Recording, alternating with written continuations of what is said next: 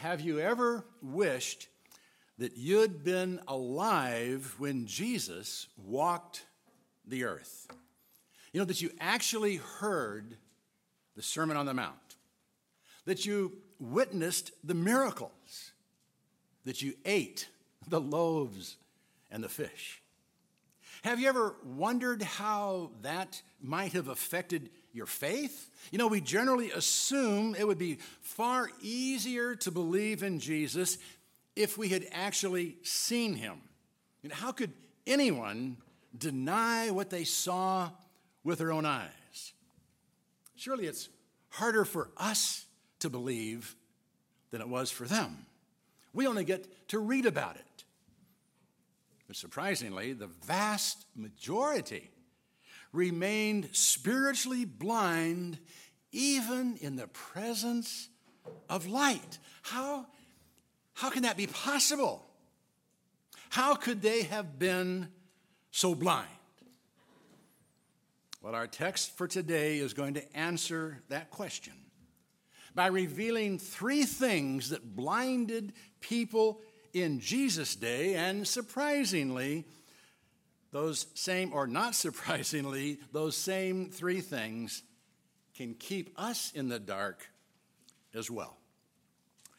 And the first thing we're going to see is that people can be blinded by previous beliefs. We're in John, the 12th chapter. The multitude therefore answered him We have heard out of the law that Christ is to remain forever. And how can you say the Son of Man must be lifted up? Who is this Son of Man? Jesus therefore said to them, For a little while longer the light is among you.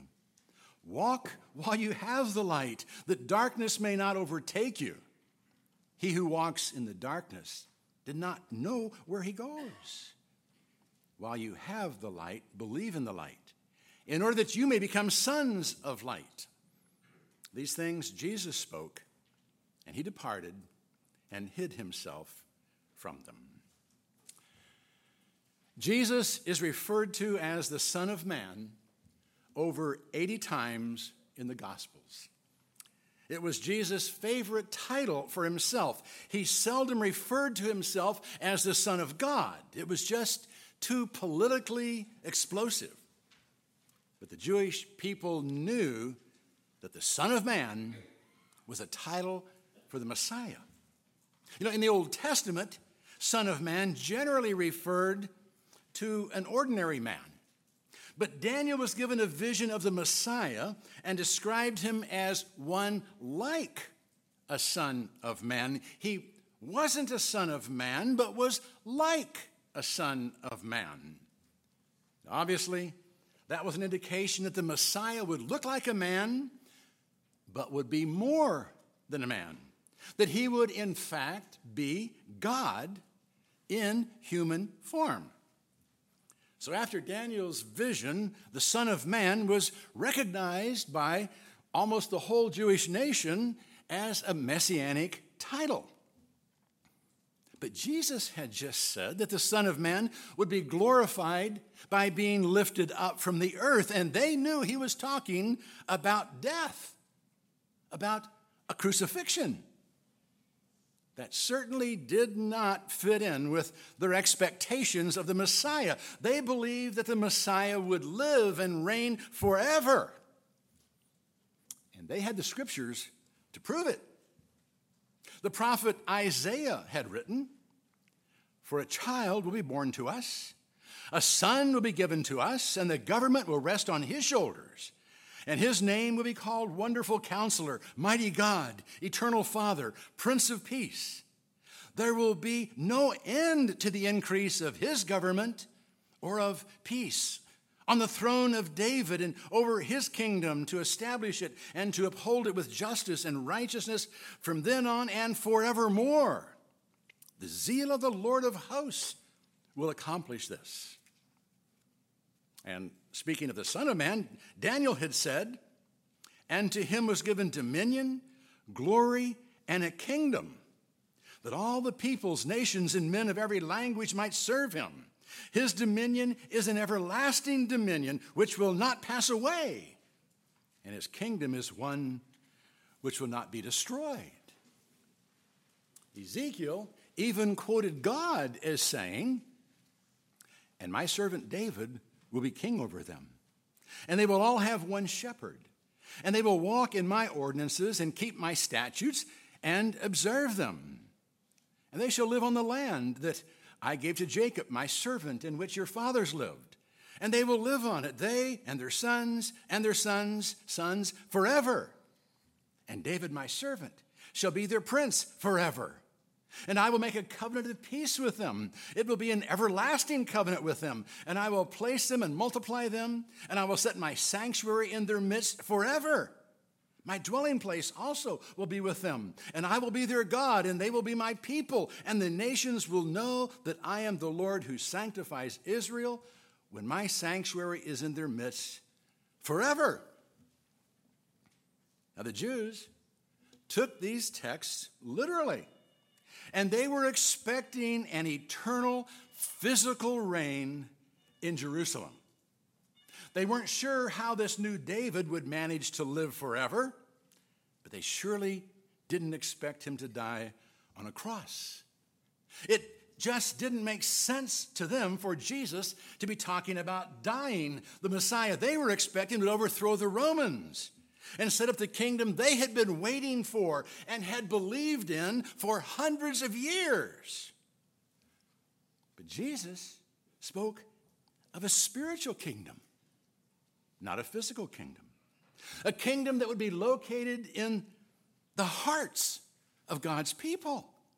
And that would require the Son of Man to be lifted up, to be offered as a sacrifice to cleanse people of their sins.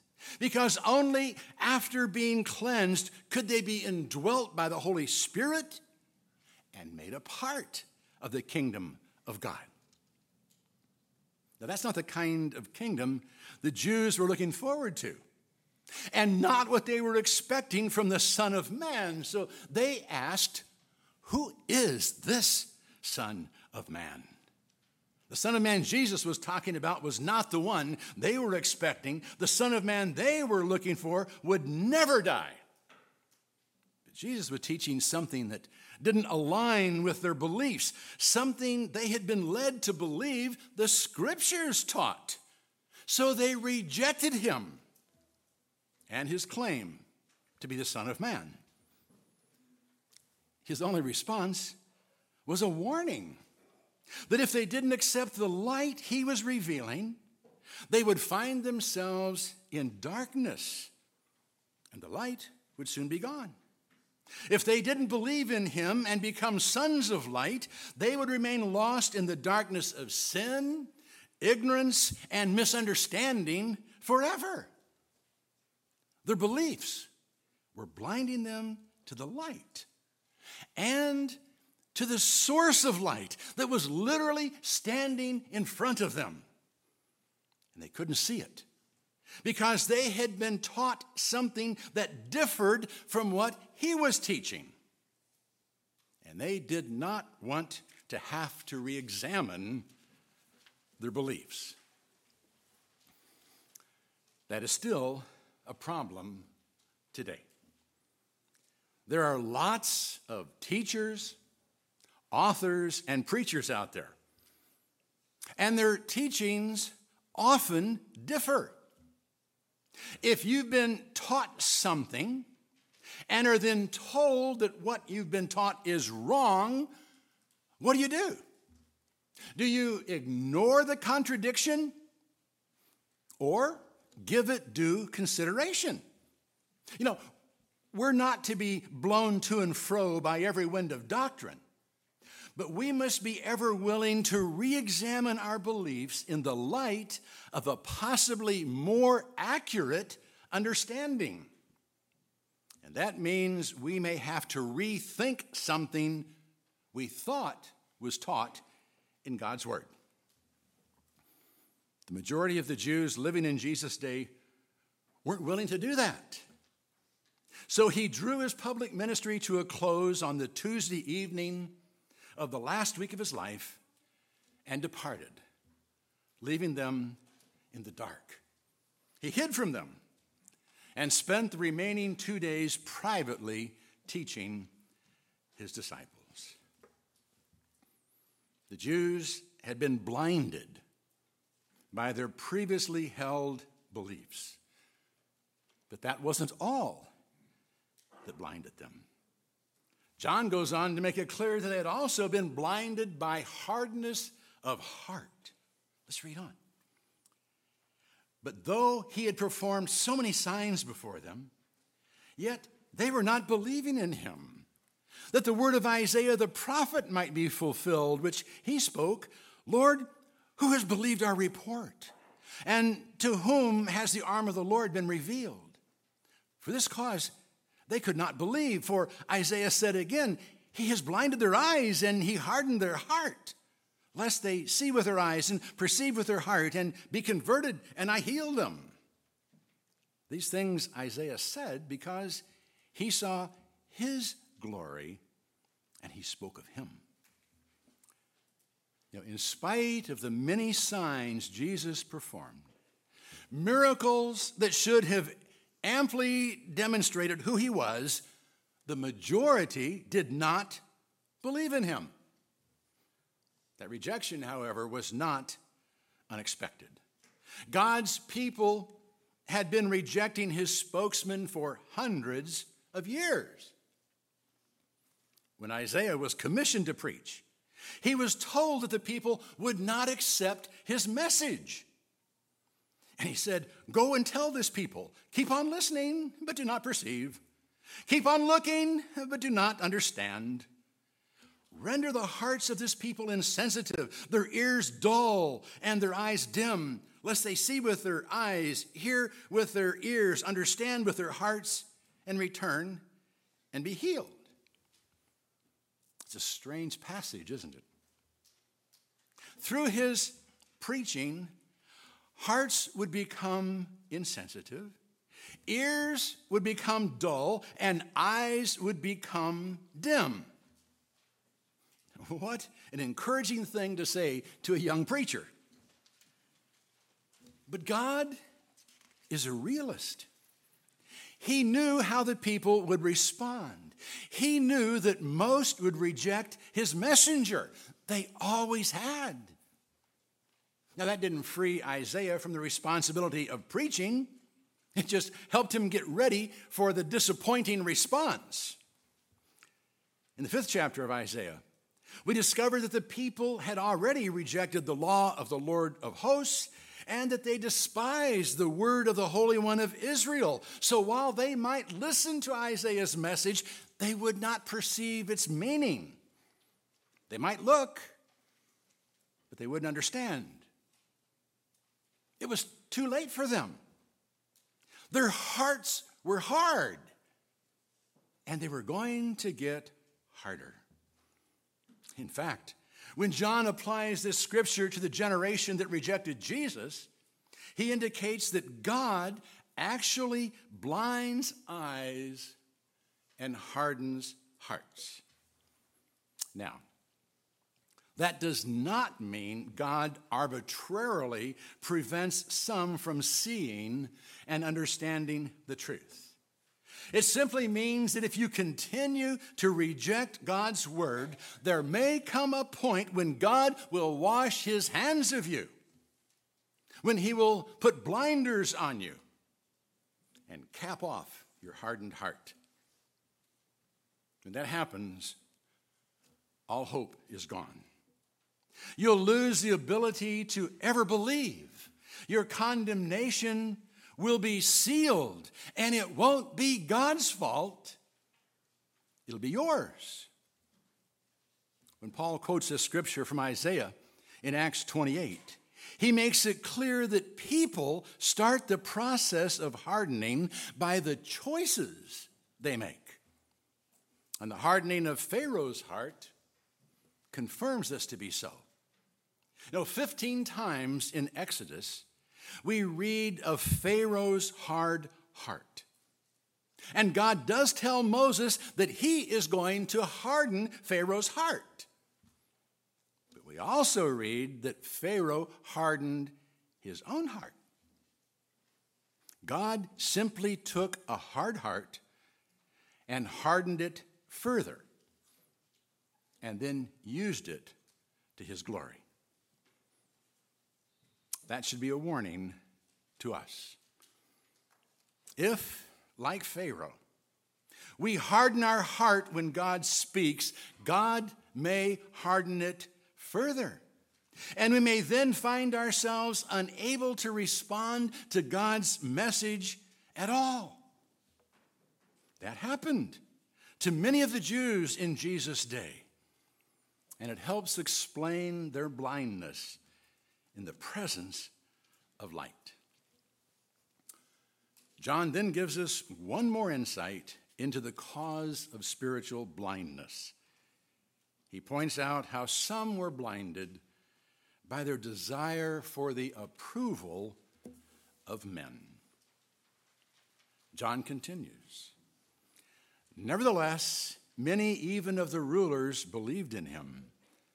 But because of the Pharisees, they were not confessing him, lest they should be put out of the synagogue. For they loved the approval of men rather than the approval of God. You know, it wasn't that no one believed in Jesus, many did. Even some of the Jewish rulers believed in Jesus, but they were afraid to go public with their belief. They were afraid to confess Jesus as Lord.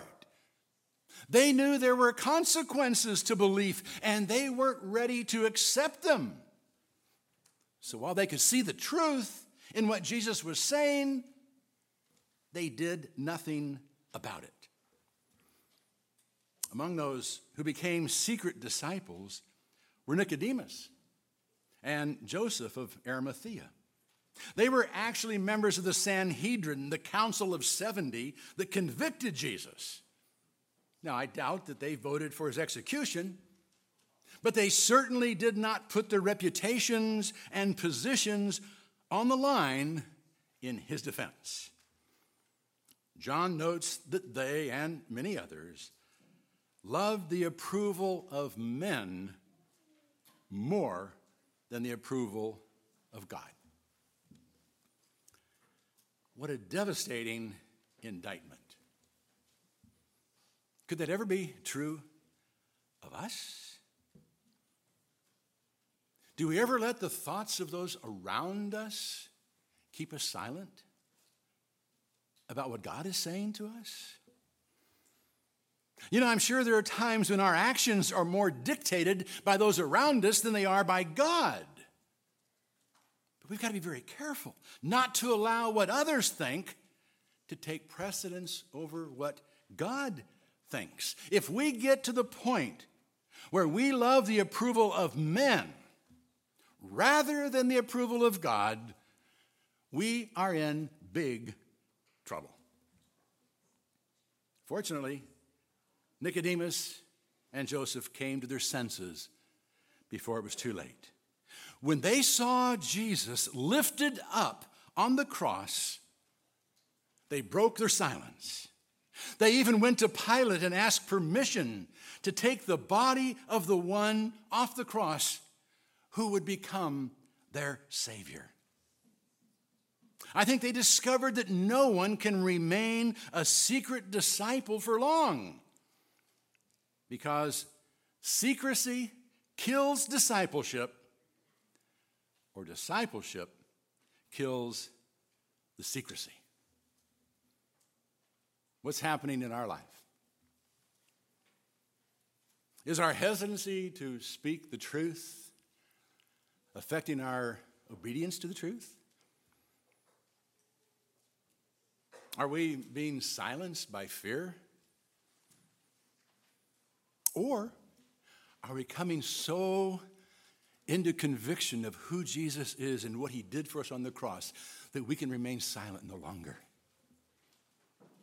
We've got to tell people who he is and what he did and what he offers to them. I pray that our discipleship will keep our faith ever visible, ever out in front of our neighbors and our friends and even our enemies, that they may see who we are and what we believe and in whom we believe.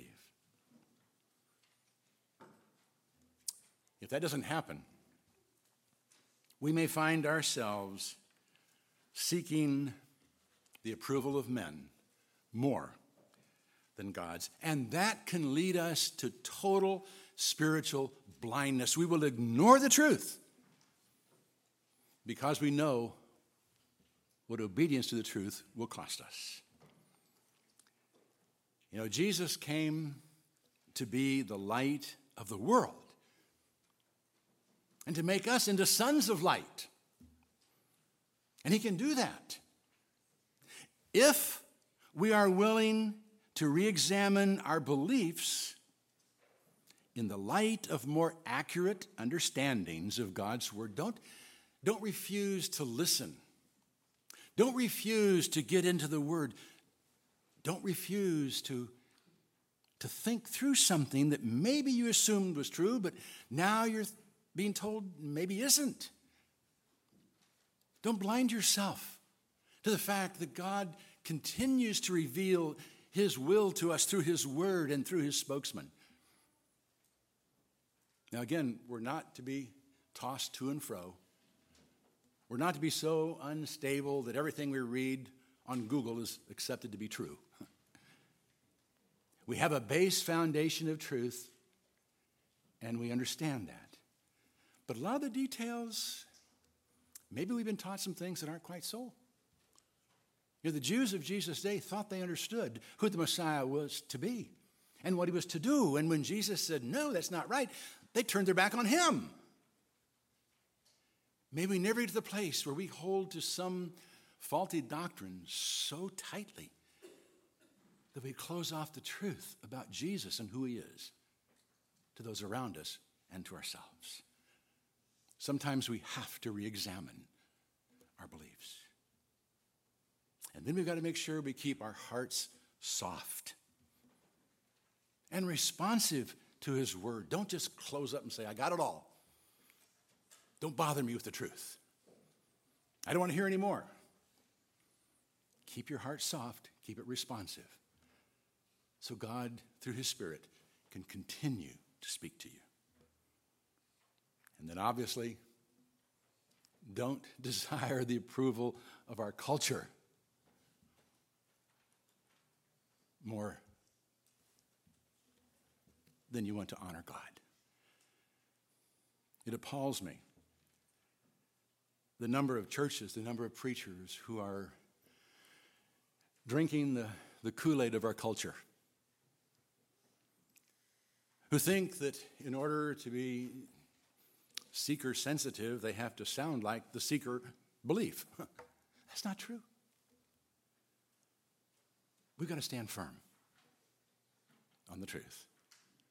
We want God's approval more than the approval we might get from a newspaper article that someone says, wow, what a great church that is. I want to hear God say, well done, good and faithful servant. Enter into the joy of the Lord. Let's not be blind in the presence of the light. Let's come to the light because it's shining for us.